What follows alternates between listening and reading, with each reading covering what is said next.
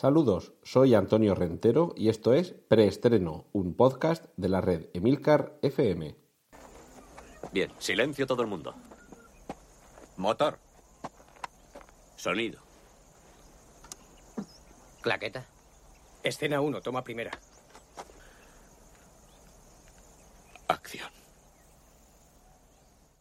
Bienvenidos una semana más a este repaso desde Emilcar FM de las últimas noticias de cine y series de televisión. Os recuerdo que en las notas del podcast encontraréis los enlaces a todo tipo de contenido audiovisual que mencione a partir de ahora, trailers, mm, fotografías, carteles y demás, junto con los minutos en los que comienza cada una de las secciones que componen preestreno, como la que comienza ahora, que es la de noticias en general. Cortinilla de estrella y... Y la primera noticia de la que vamos a hablar es de un nuevo fichaje de Netflix, pero un fichaje bastante particular. No se trata de ningún actor, director o productor que vayamos a ver en una película o en una serie de televisión convencional o al uso. El fichaje estrella que han anunciado recientemente desde Netflix es el de Barack Obama y su esposa Michelle Obama, el expresidente de los Estados Unidos de América y su primera dama. ¿Qué es lo que van a hacer estos dos en Netflix? Parece claro que se va a buscar su papel inspirador para recopilar eh, voces eh, que tengan que ver con el talento, con promover eh, causas como aquellas a las que han dedicado atención bajo el mandato de Barack Obama. Y me imagino que más que verles protagonizar algún tipo de serie o programa mm, al uso, mm, yo me imagino que la cosa va a ir un poquito más por algo parecido en diversos formatos probablemente, pero algo parecido a Una verdad incómoda, aquella película documental que presentaba Al Gore y que trataba de concienciarnos sobre los peligros del, del cambio climático o del efecto de la acción del hombre en la modificación del clima. Eh, me imagino, me imagino, todavía no se ha anunciado nada, pero creo que más bien algo de eso sería lo que podemos esperar de esta pareja, que actúen como presentadores, como, como directores, digamos, como anfitriones del espectador en algún tipo de programa de este tipo. Al fin, al fin y al cabo, se trata de buscar valores en los que ellos han confiado mm, en cuanto a su, su visión política y trasladarlos de manera, ya digo, inspiradora o concienciadora al público. Y esa, desde luego, es una apuesta muy seria de Netflix. Esa es una de las noticias que tenía que contar esta semana. Y otra es YouTube Premium. Si recordáis, YouTube Red es algo así como la plataforma de streaming del famoso, de la famosa plataforma de vídeos online. Ahora con YouTube Premium tratan de continuar en la senda de otras plataformas de streaming, como pueda ser la mencionada Netflix o cualquier otra que se os ocurra de las habituales, eh, tipo Amazon Prime, tipo HBO, AMC y compañía pero en este caso, de momento parece que vamos a tener la suerte de que en un futuro lo vamos a tener también en España, cosa que con algunas eh, o no ha sucedido o, ha tardado mucho en, suceder. Y además, una de las características que tendrá YouTube Premium es la de poder ver contenidos offline, es decir, como ya sucede, por ejemplo, con Netflix o con Amazon Prime, que mediante la aplicación del dispositivo móvil puedes descargar contenidos en el tablet o en el smartphone y verlos posteriormente en algún momento en el que no dispongas de conexión a Internet. Esto, mm, de momento, eh, hay algunos contenidos que nos van a, llegar en YouTube Red y que además supondrá que no los podremos ver en otras plataformas. Recordemos que el último éxito de, de YouTube ha sido Cobra Kai, la serie que continúa las aventuras de Karate Kid y me imagino que como ha sucedido con otras plataformas de streaming, comenzarán a producir nuevos contenidos propios para tratar de alimentar su cartel de oferta y hacerlo atractivo para los usuarios porque va a costar 12 euros mensuales. Es decir, que no, no va a ser barato, con lo cual mucho tienen que ofrecer ahí para que nos llame la atención lo suficiente como para soltar la pasta. Cortinilla de estrella y Vamos con la sección de cine, películas originales, películas que no proceden de novelas, de series de televisión, ni de otras películas anteriores. Es posible que el próximo Oscar a Mejor Actor se lo lleve Willem Dafoe y es posible que se lo lleve por una película que va a protagonizar y que es el biopic sobre Van Gogh. No es la primera vez que la vida del, del famoso pintor se lleva a la pantalla, sin, bueno, iba a decir sin ir más lejos, pero sí, yéndonos un poquito lejos, tenemos que recordar de Vincente Minelli con Kirk Douglas, el loco del pelo rojo, pero, en fin, llevamos mucho tiempo sin un biopic en condiciones, con grandes nombres, sobre la figura de este pintor. Y desde luego, si hay un actor que, que es versátil y que desde luego atesora grandes cualidades como para hacerse acreedor del favor del público, en una película que vamos a intuir que sea de las que concitan las apuestas de los, de los grandes estudios, pues va a ser este biopic de Van Gogh. Otra pareja que vuelve a trabajar eh, junta y, que probablemente también nos eh, dejaron tan satisfechos como en anteriores ocasiones. Spielberg dirige a DiCaprio, o más que dirige, lo va a dirigir en otro biopic, en este caso el de Ulises S. Grant, militar estadounidense que también fue presidente de los Estados Unidos en la época de la Guerra de Secesión. Es decir, que vamos a tener quizá una nueva entrega de esa visión de Spielberg sobre la historia de su país, continuando lo que ya vimos en Lincoln, y que desde luego es una forma bien distinta de reflejar la visión de un creador sobre, sobre su historia, bien distinta, como digo, si lo comparamos con la visión de Oliver Stone. Vamos a ver si tenemos una serie de buenas películas, de buenos directores, con buenos actores, sobre distintos presidentes en distintas épocas de los Estados Unidos. Una forma como otra cualquiera de conocer la historia de aquel país. Y alguien que vuelve desde el pasado, nada menos que Chow Yun-fat, este actor eh, chino que en la época de, Hong Kong del director eh, John Woo era casi un icono de la cinematografía de aquel estilo. Vuelve con una película que se titula Project Gutenberg, Proyecto Gutenberg, y cuyo tráiler eh, ya podemos ver, tenéis el enlace en las notas del podcast.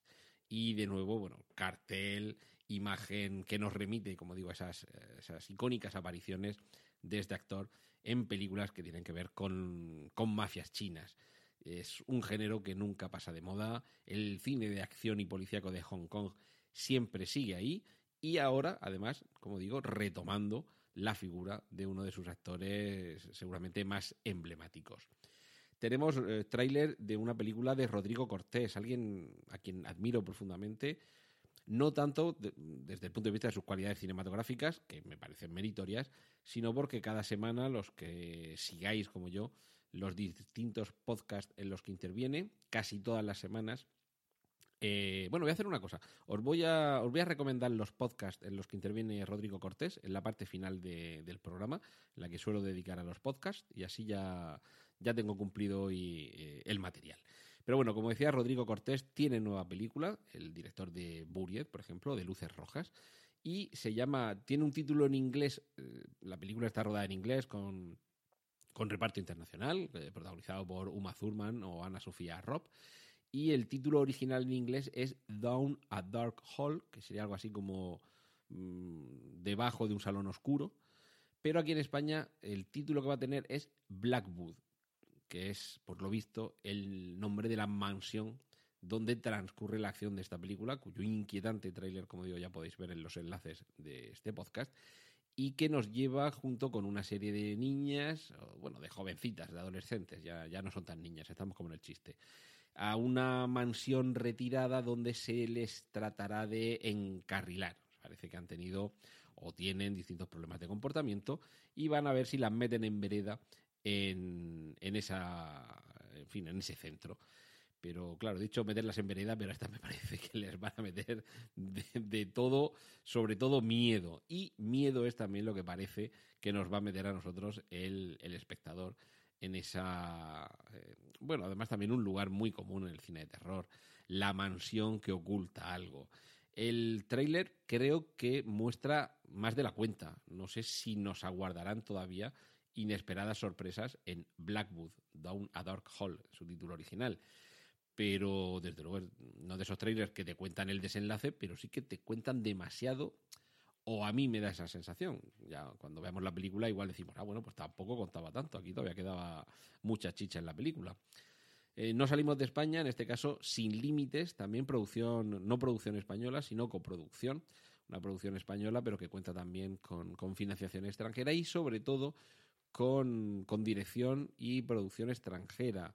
El director Simon West, recordemos, con Air, Tom Raider, The, eh, The Mechanic, Los Mercenarios 2, es decir, un actor eminentemente de acción. Se va a poner al frente de esta película que, como digo, se titula Sin Límites, que cuenta con un abultado presupuesto de 25 millones de euros y que atentos porque nos contará la apasionante y vibrante historia de la primera expedición que circunnavegó el planeta.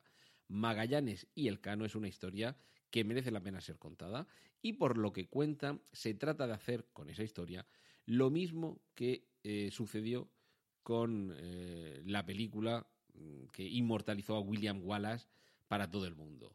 Braveheart es un poco el espejo donde se quiere mirar sin límites. Esperemos que sea un espejo no deformante y que realmente el, trabajo final merezca, merezca mucho la pena, porque la historia, desde luego, es de esas historias épicas que si hubieran estado protagonizadas por franceses, por italianos o por ingleses, pues imagínate, esto se habrían hecho ya 15.000 películas.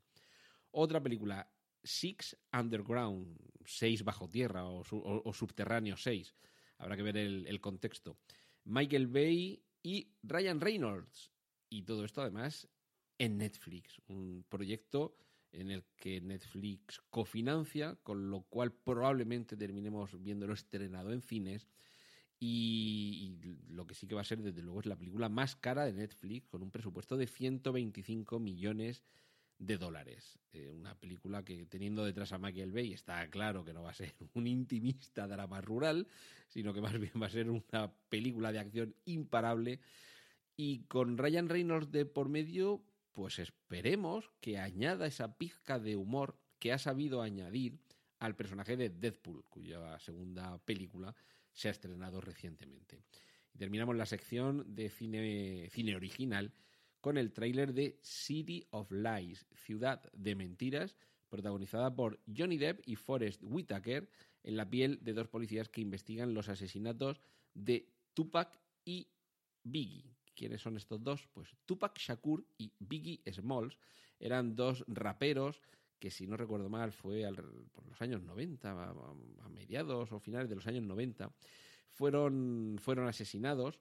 Eh, todo esto después del asesinato de, Notorious Big, que fue, digamos, eh, el gran pope del rap eh, de Los Ángeles y cuyo asesinato conmocionó a toda la comunidad afroamericana como digo, después de estas muertes que, tuvieron tanta repercusión, lo, que nos va a contar esta historia precisamente es cómo se investigó los, eh, los asesinatos que sucedieron después. Una película que probablemente traerá un buen duelo entre estos, entre estos dos intérpretes y no deja de ser una película de intriga con asesinatos, que eso es una cosa que en el cine siempre se agradece mucho. Cortinilla de estrella y y ahora vamos con la sección secuelas, secuelas, remakes, reboots y demás hierbas. Tenemos un tráiler nuevo de la película Misión Imposible Fallout, que está a punto de estrenarse y que es auténticamente espectacular. Parece mentira que en cada película pongan el listón tan alto y sean capaces de superarse. Si no habéis visto, creo que este ya es el segundo tráiler, eh, con lo cual cada vez vamos viendo más y más eh, secuencias de acción. Si no habéis visto el primero, buscadlo, ved después este segundo tráiler y desde luego, en fin, si os gusta este, este tipo de cine, veréis que la franquicia no muestra ningún síntoma de agotamiento, más bien todo lo contrario. Paciencia es lo que vamos a tener que, que atesorar para aguardar hasta el momento en el que veamos, atentos, el teaser tráiler del episodio 9 de la Guerra de las Galaxias. Es que nos queda todavía mucho, mucho. Está, bueno, esta semana, de hecho, se estrena solo el segundo spin-off dentro del universo de Star Wars. Pero claro, para continuar la saga galáctica, eh, como fue esta pasada Navidad, cuando se estrenó el episodio 8, pues tendremos que esperar hasta la Navidad del año que viene para ver cómo concluye esta saga, cómo concluye la tercera trilogía de Star Wars. Y el aperitivo, como digo, vamos a tener que tener mucha paciencia porque el aperitivo nos va a llegar entre el 11 y el 15 de abril del año que viene. Será la fecha en la que parece que podremos ver el primer teaser, que ni siquiera tráiler, el primer teaser del episodio 9. En fin, paciencia, paciencia y paciencia. Algo menos de paciencia, porque esta seguramente va a tardar eh, un poquito menos en estrenarse, pero también habrá que aguardar. El 17 de mayo de 2019, es decir, también para el año que viene, se estrenará John Wick 3, la tercera entrega de las aventuras de este expeditivo personaje interpretado por Keanu Reeves. Y tenemos nuevos nombres que se suman al reparto, desde Angélica Houston a Asia Kate Dillon. Ojo, Mark Dacascos, una de las estrellas del cine de acción y guantazos y patadas altas de los años 90, y Jason Matsukas. Este señor aparecía en Brooklyn 99, por ejemplo, y The Good Place. Y continuó el rodaje de John Wick 3, así que eh, ya sabéis que toca esperar.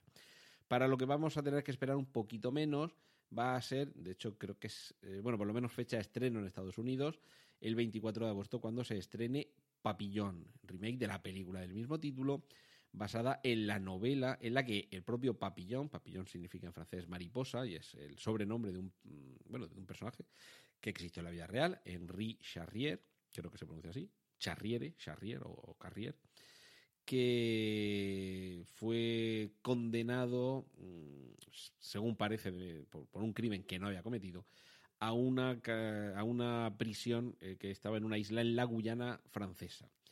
Y eh, allí se le fue complicando un poco la vida hasta el punto de que le fueron aumentando la, la condena mm, y bueno, pues prácticamente terminó en una isla de, la que bueno, estaba muy alejada del continente y de la que era imposible escapar, confinado de por vida.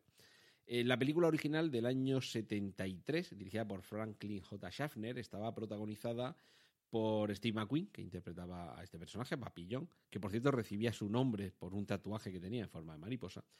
Y el, el otro gran actor que intervenía en el reparto de la película era Dustin Hoffman.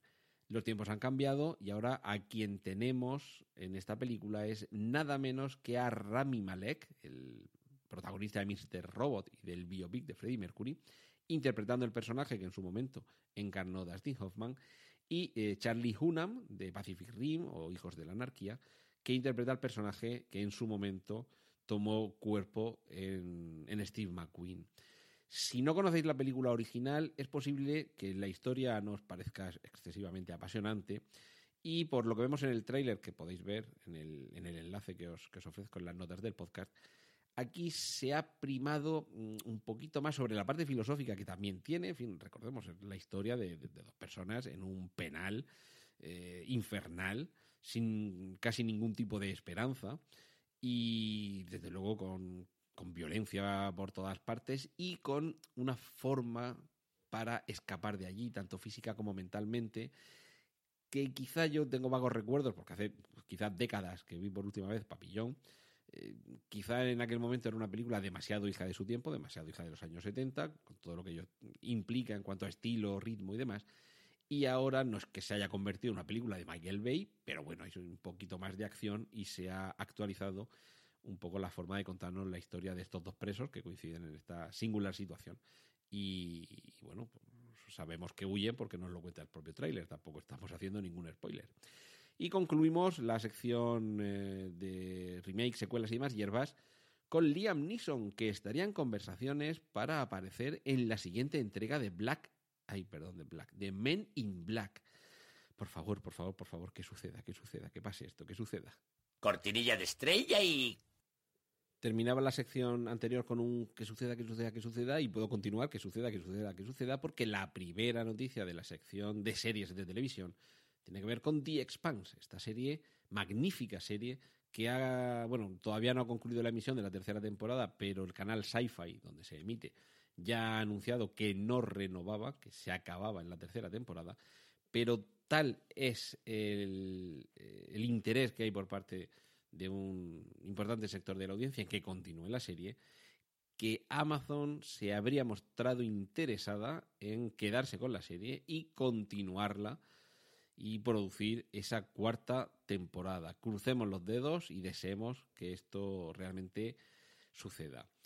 Lo que sí que va a suceder es una serie en Netflix protagonizada por Jennifer Aniston en la que interpreta a la primera presidenta de Estados Unidos de América tendremos que ver tendremos que ver cómo, pero desde luego cambiará Hillary Clinton por Jennifer Aniston, me parece que salen ganando los estadounidenses.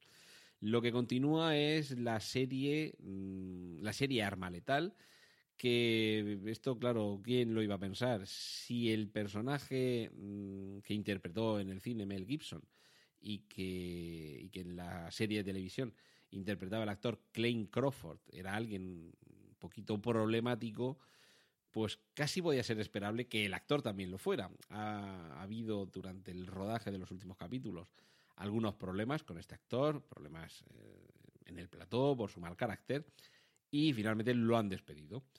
Y creo que vamos a salir ganando, porque lo va a reemplazar Son William Scott, este actor divertidísimo. Eh, en American Pie fue el que para todos ya dejó instaurado ese concepto de MQMF, en inglés MILF, y tenerlo aquí eh, interpretando no al mismo personaje, no estaría eh, interpretando a Martin Riggs, sino probablemente a su hermano, el hermano de Martin Riggs, lo cual permitiría que también tuviera una personalidad, digamos, expansiva y al mismo tiempo continuar un poco con, el choque de caracteres que tiene, que tiene la serie.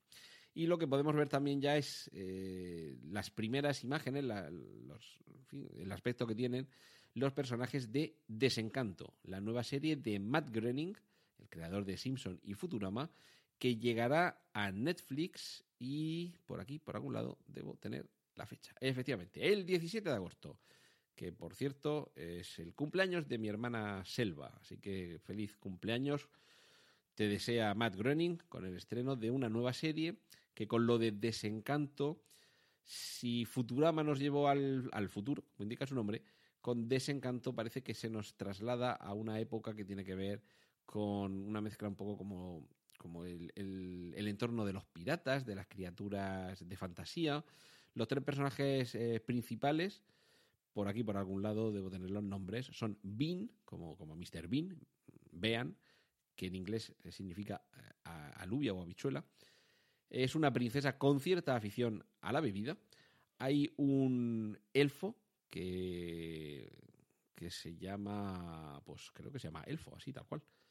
Y un demonio que se llama Lucy, Lucy, por Lucifer o Lucifer, que tiene un poco pinta como, como de un gato negro con un solo ojo, con, con cuernecillos, con un, en el extremo de la cola, una cola bastante larga, tipo marsupilami, pues la típica flechilla esta que se le pone en la cola a los, demonios, y que en lugar de andar a cuatro patas anda a dos patas. Entonces parecen ser los tres personajes eh, principales, y más vale que nos vayamos acostumbrando a ellos, porque realmente eh, todo lo que ha creado Matt Groening eh, termina siendo un exitazo. Y bueno, pues vamos con, la siguiente sección. Cortinilla de estrella y... Tiempo ahora para los eh, superhéroes y comenzamos ampliando el casting de la serie que adapta The Boys. En este caso es la actriz Elizabeth Shue la que se une al reparto.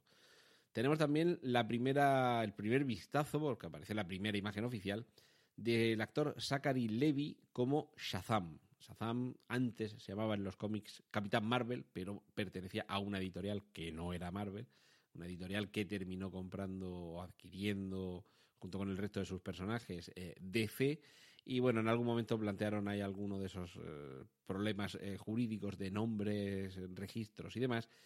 Y desde entonces el Capitán Marvel pues se llama Shazam que es el grito con el que el joven Bill, Billy Batson se convertía de un enclenque adolescente en este personaje que a mí, visto este primer cartel en el que vemos a Shazam y a Zachary Levy, me parece un poquito enclenque. Eh, se supone, para que os hagáis una idea de, por lo menos la, imagen que creo que nos ha quedado a todos los que leíamos las antiguas eh, aventuras de, de Shazam, de lo que era para nosotros el Capitán Marvel.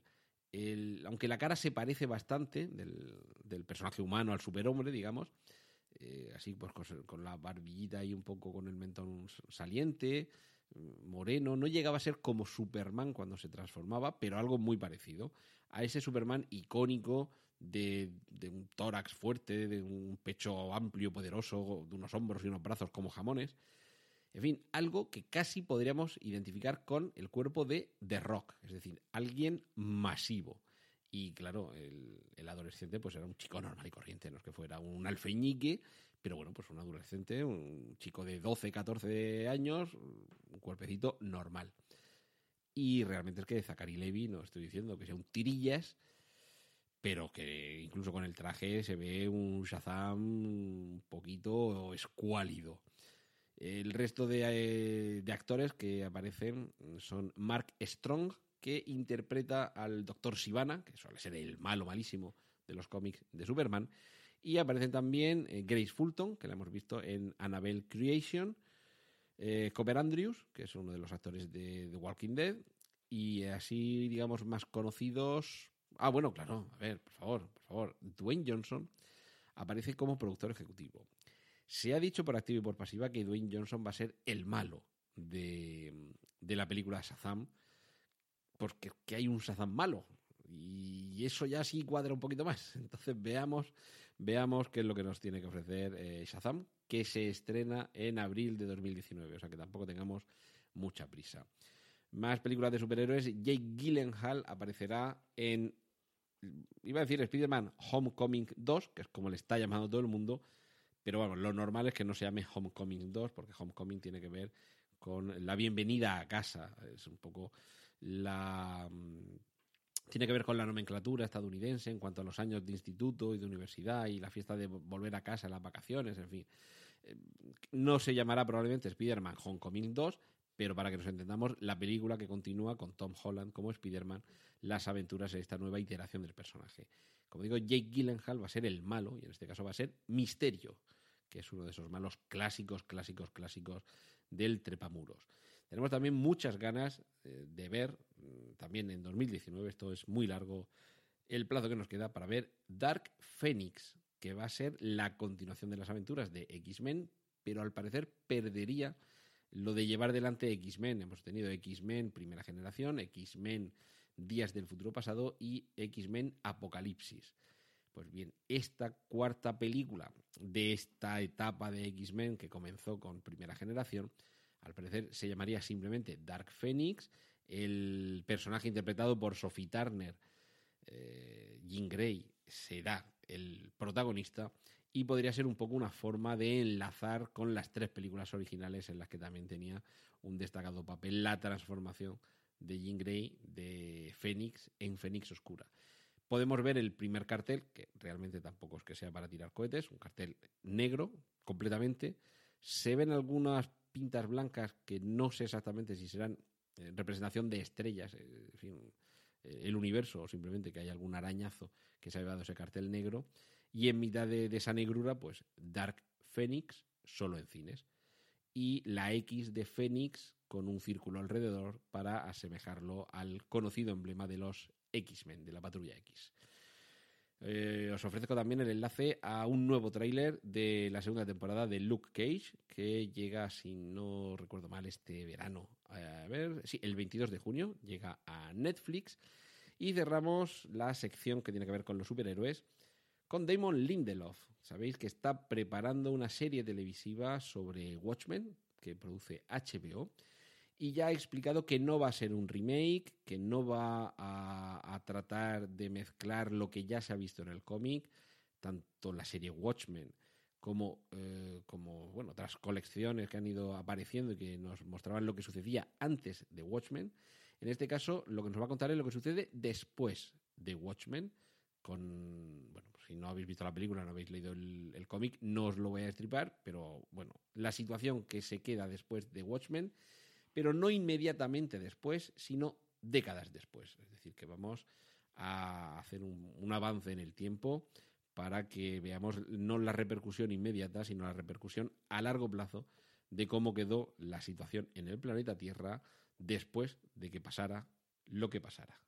Cortinilla de estrella y...